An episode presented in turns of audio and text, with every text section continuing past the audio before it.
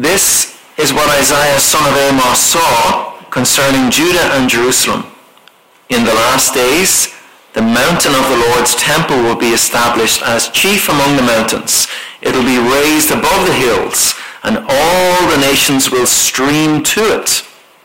Many people will come and say, Come, let's go to the mountain of the Lord, to the house of the God of Jacob.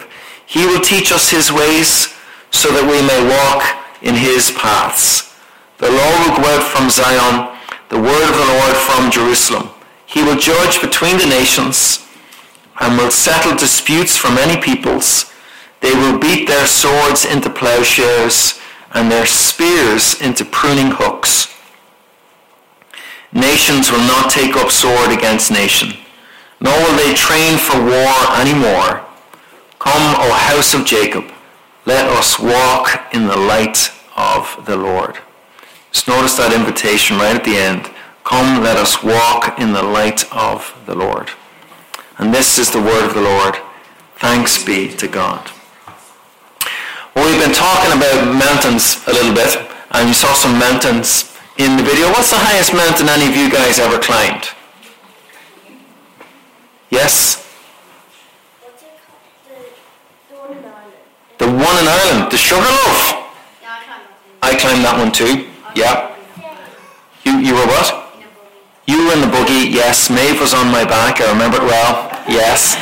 Anybody scale anything beyond the heights of the Sugarloaf in Ireland? Kilimanjaro. Did you? Yeah. How high is that? Quite high. 15,000 feet. 17,000.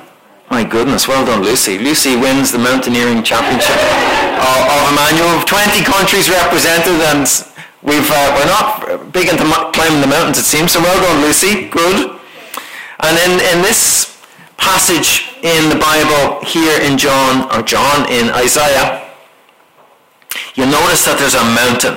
The last days, verse 2, the mountain of the Lord's temple be established as chief among the mountains. It will be raised above the hills, and all the nations will stream to it. Many people come and say, let's go to the mountain of the Lord. So this mountain is magnetic, so it draws people from all around the world. We've seen that so far today. Countries from all around the world, about 20 different countries represented in just this room alone. And this magnetic mountain of God does that. So I brought along a very small magnet today. It's not especially impressive. But let's see if it will. It does. Oh, look. It picks up a few things, a few paper clips, but it's not, it's not super powerful. But uh, I have to test and see if it does something else, right? Come over here, Ariel. Don't be scared. no. Doesn't work there. It doesn't work for the Guatemalans. No good for South Africans either. Sorry. Doesn't work for the doesn't work for the Irish. Maybe try the I was gonna say the Yanks, maybe I shouldn't say the Americans. No. Doesn't work. Doesn't work for that. So it, it's it's not the right kind of mag- magnetic that I'm looking for because the magnetic in Isaiah's picture, of the mountain, it is a magnetic mountain that attracts people. People come to it and they they stick to it. They want to be there. They come and say, "Let's go to the mountain of the Lord." People from all around, all the different nations and peoples want to go. And it says that the Lord's mountain is what in verse 2? It's something among the mountains. Come on, kids, there's a word there I want you to find. Something among the mountains. Sheep. Chief. What do you think that means? Any idea? What's a chief? A boss. Yeah, excellent. So it's like it's like the boss mountain. It's the boss mountain of all, and it attracts everybody. And it's the boss mountain because it pictures a place where God meets us. And the temple was that special place in the past. And so it doesn't matter what nation you come from. It doesn't matter whatever mistakes that you've made. It doesn't matter how far you've run away from God before people from all around the world they stream to this mountain it's like a big boss magnet. You see, everybody wants to go. Verse 3 Come, let's go to the mountain of the Lord. Now, we've been talking about mountains. What about waterfalls? What's a waterfall that you have seen and know? Yes, Finn. It's a big thingy. A big thingy. That, yeah, yeah. Did you, do you know one? Have you seen one? A famous one? What's the one you saw? In Dublin Zoo. In Dublin Zoo. There's a waterfall in Dublin Zoo. There's a tiny one. A tiny one. Okay, that's fair. With the elephants. Beside the end. Right. I will look out for that. I haven't seen it, but um, Niagara Falls. Niagara Falls, yes. Finn? Torc waterfall in Carrick. Torc Waterfall in Killarney, very nice. Any other ones in, in your countries that you've seen? Foz do Iguaçu. What, what? Foz do Iguaçu. okay. Is it a big one? Yeah, How big? Like Niagara Falls big? I think it's the same size. Wow. I've never heard of it. Argentina and Brazil. Okay. Waterfalls. They're called waterfalls, right? You don't, you, it comes which way? Which direction does it go? Down. You've never been, at least I've never been to a water up. Have you ever been to a water up? Or a water climb? I know how to make it water up in Minecraft. Minecraft! Excellent. Well, I'm trying to think about how that might work in for real. Minecraft's a good example. I hadn't thought about that. You keep me on your toes. Now, you'll notice in this story here, in this passage in Isaiah, that it's not a waterfall, but a water up. You see, all the nations stream to it like a like an up river, like a water up. This waterfall that's in reverse, and it's like a magnet going up the way. What are you What are you saying there, Owen? Wouldn't it be like sideways because the Earth is kind of like I know it's a circle, but it's Yes. flat. If you s- put like someone in the middle and like curve or just like stay straight. Gotcha. You're far too intelligent for me.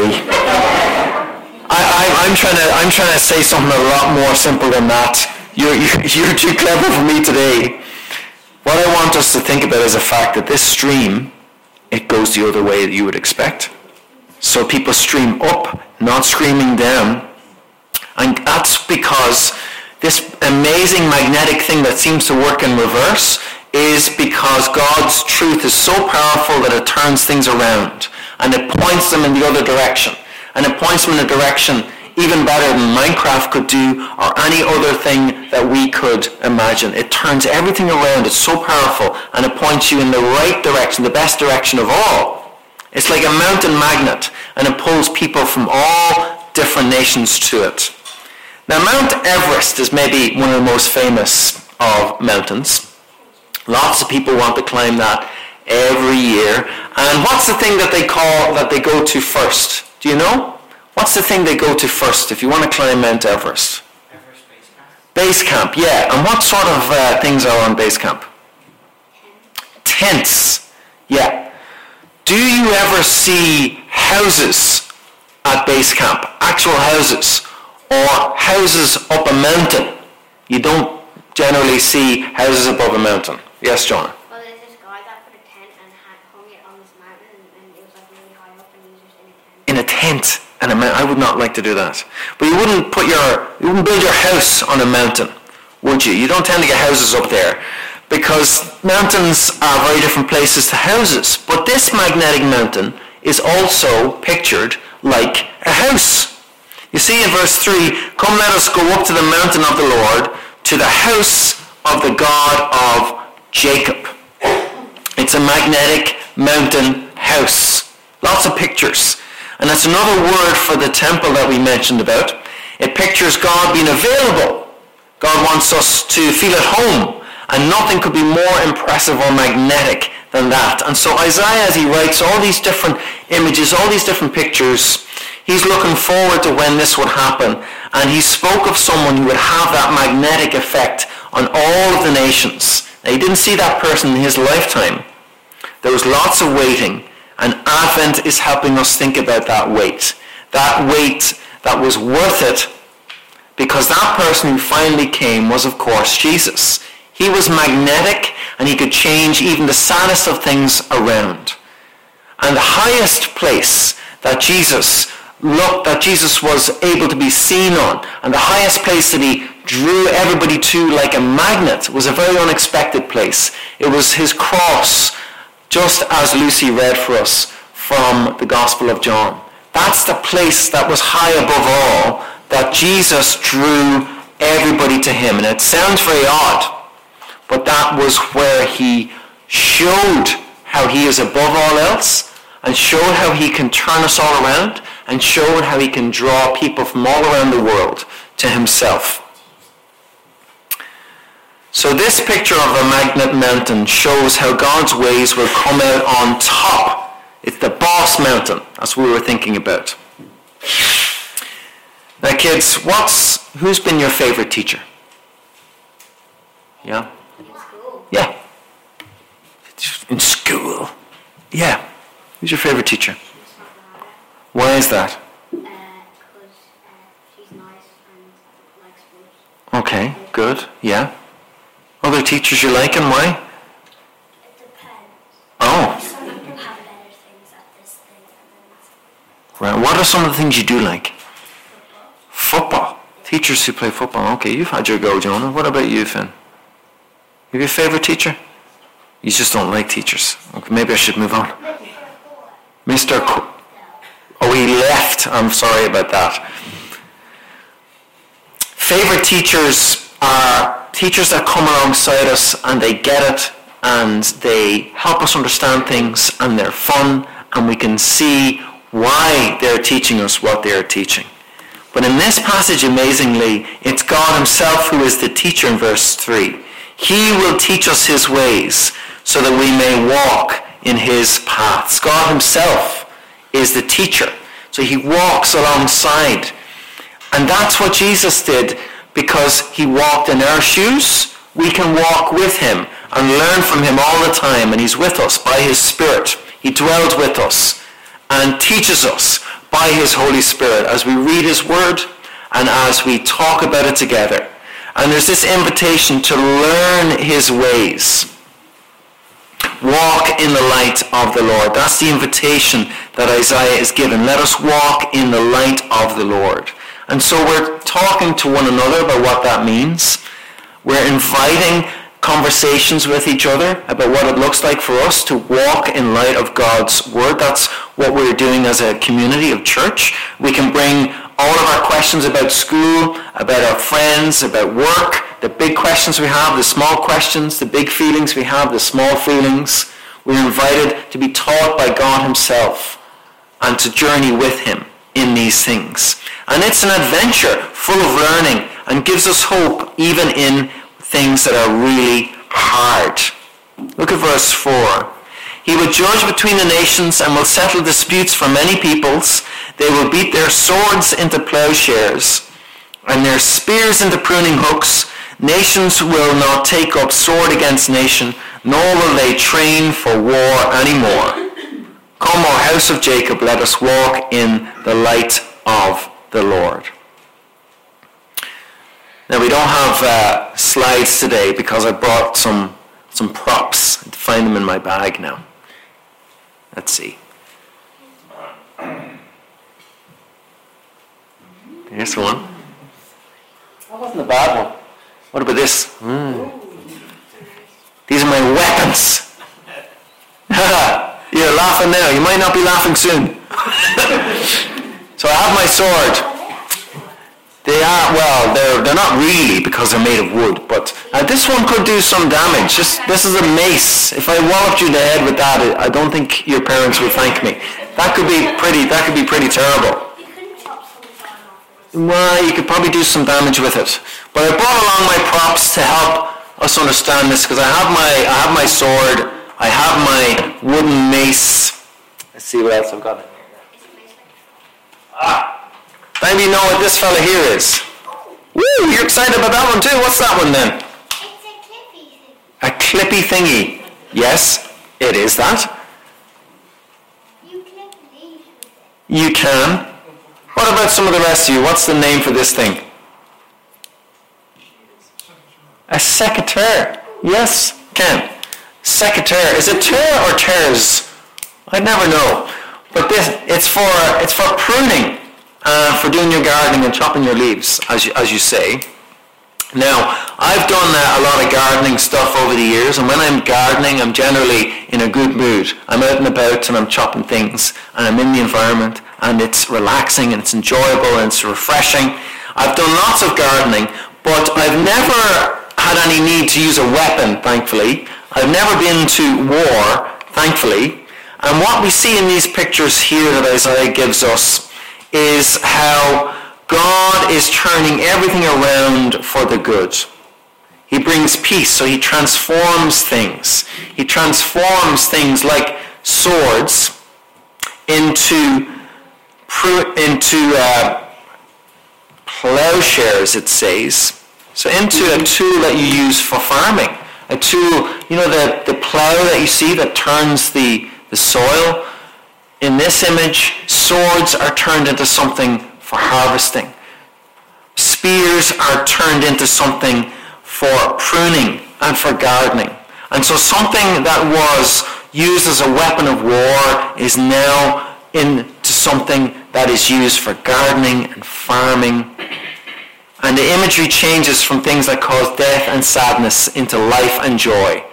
Tools of death made into life-giving things. And that, of course, ultimately what we see in the cross. How a tool of death is turned into a life-changing thing. So walking in God's light changes you and it changes the world for good. It transforms even the saddest of things. And it's very real. Think about the kind of words that are used here. They're words that we see in our everyday. Farming, gardening. We know all about war. We've seen so much of that in the last year, especially with Ukraine. And we want to see all those things end, and we can relate to the different pictures here. And we all want this kind of world where not even anybody will train for war anymore. And Isaiah, yep.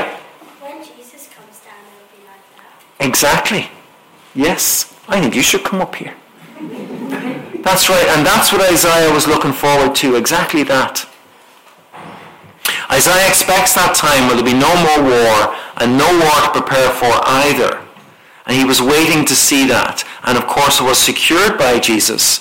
And he now holds that position of judge and he is the one who will bring that peace to bear. And we already see glimpses of that in this world as people who used to be enemies have come together, found a common interest and transformation in the person of Jesus. Lives are changed by him and what Jesus has done in the past assures us of what Owen has just said to us.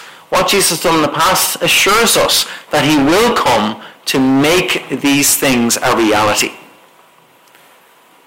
He subtracts all the sad things from our world and will fully restore what's been broken. And so we have this invitation then in verse 5. Let us walk in the light of the Lord. So let us walk this way. It's the invitation that Isaiah gives us to walk in the light, to follow this path. It didn't mean that Isaiah somehow hid from the reality he lived in or pretended that things were better than they were. Quite the opposite. It showed him how to live in that reality and how to hold on to real hope and to know the change that God was bringing and would bring. And time and again, when Jesus talks about the future that he has brought in and the future that he is building, he calls for a very immediate and real response. He says, follow me, trust me, learn from me, direct your life this way, enjoy my light now in your everyday, feel that light and warmth grabbing hold of you and turning your heart and life around. Because what he is doing in us is what he will finish, and what he is doing in us is what he will finish with this whole world. When all that is broken will be fixed, when all of the weapons of sadness and ruin will be turned into joyful realities, harvesting, gardening, life, peace. And so we're called not to despair, but to be glad, joyful, knowing that God has things under control. And to think of it in those real, tangible terms. Not some kind of spiritual cloudy mush that is removed from reality, but a reality that is truly transformed, and the world that we all want. So look at the mess in your own life. Look at the mess in, in this city and in this world. And remind yourself of this invitation to walk in the light of the Lord, in and through that, until all is made new. God is changing us now. He's changing you and this world, and he invites you into more of the same. And we are here to invite one another into more of that truth. Knowing that nothing can spiral out of control and nothing can take away this certain future hope, God is already and will fully bring about a great magnetic reversal. And he'll, and it'll be like nothing ever seen before. So as we just glance really at this great vision of Isaiah, and as we think about these themes at the beginning of Advent, don't miss out. Get your shoes on and walk in the light of the Lord this Advent and beyond. So let's pray.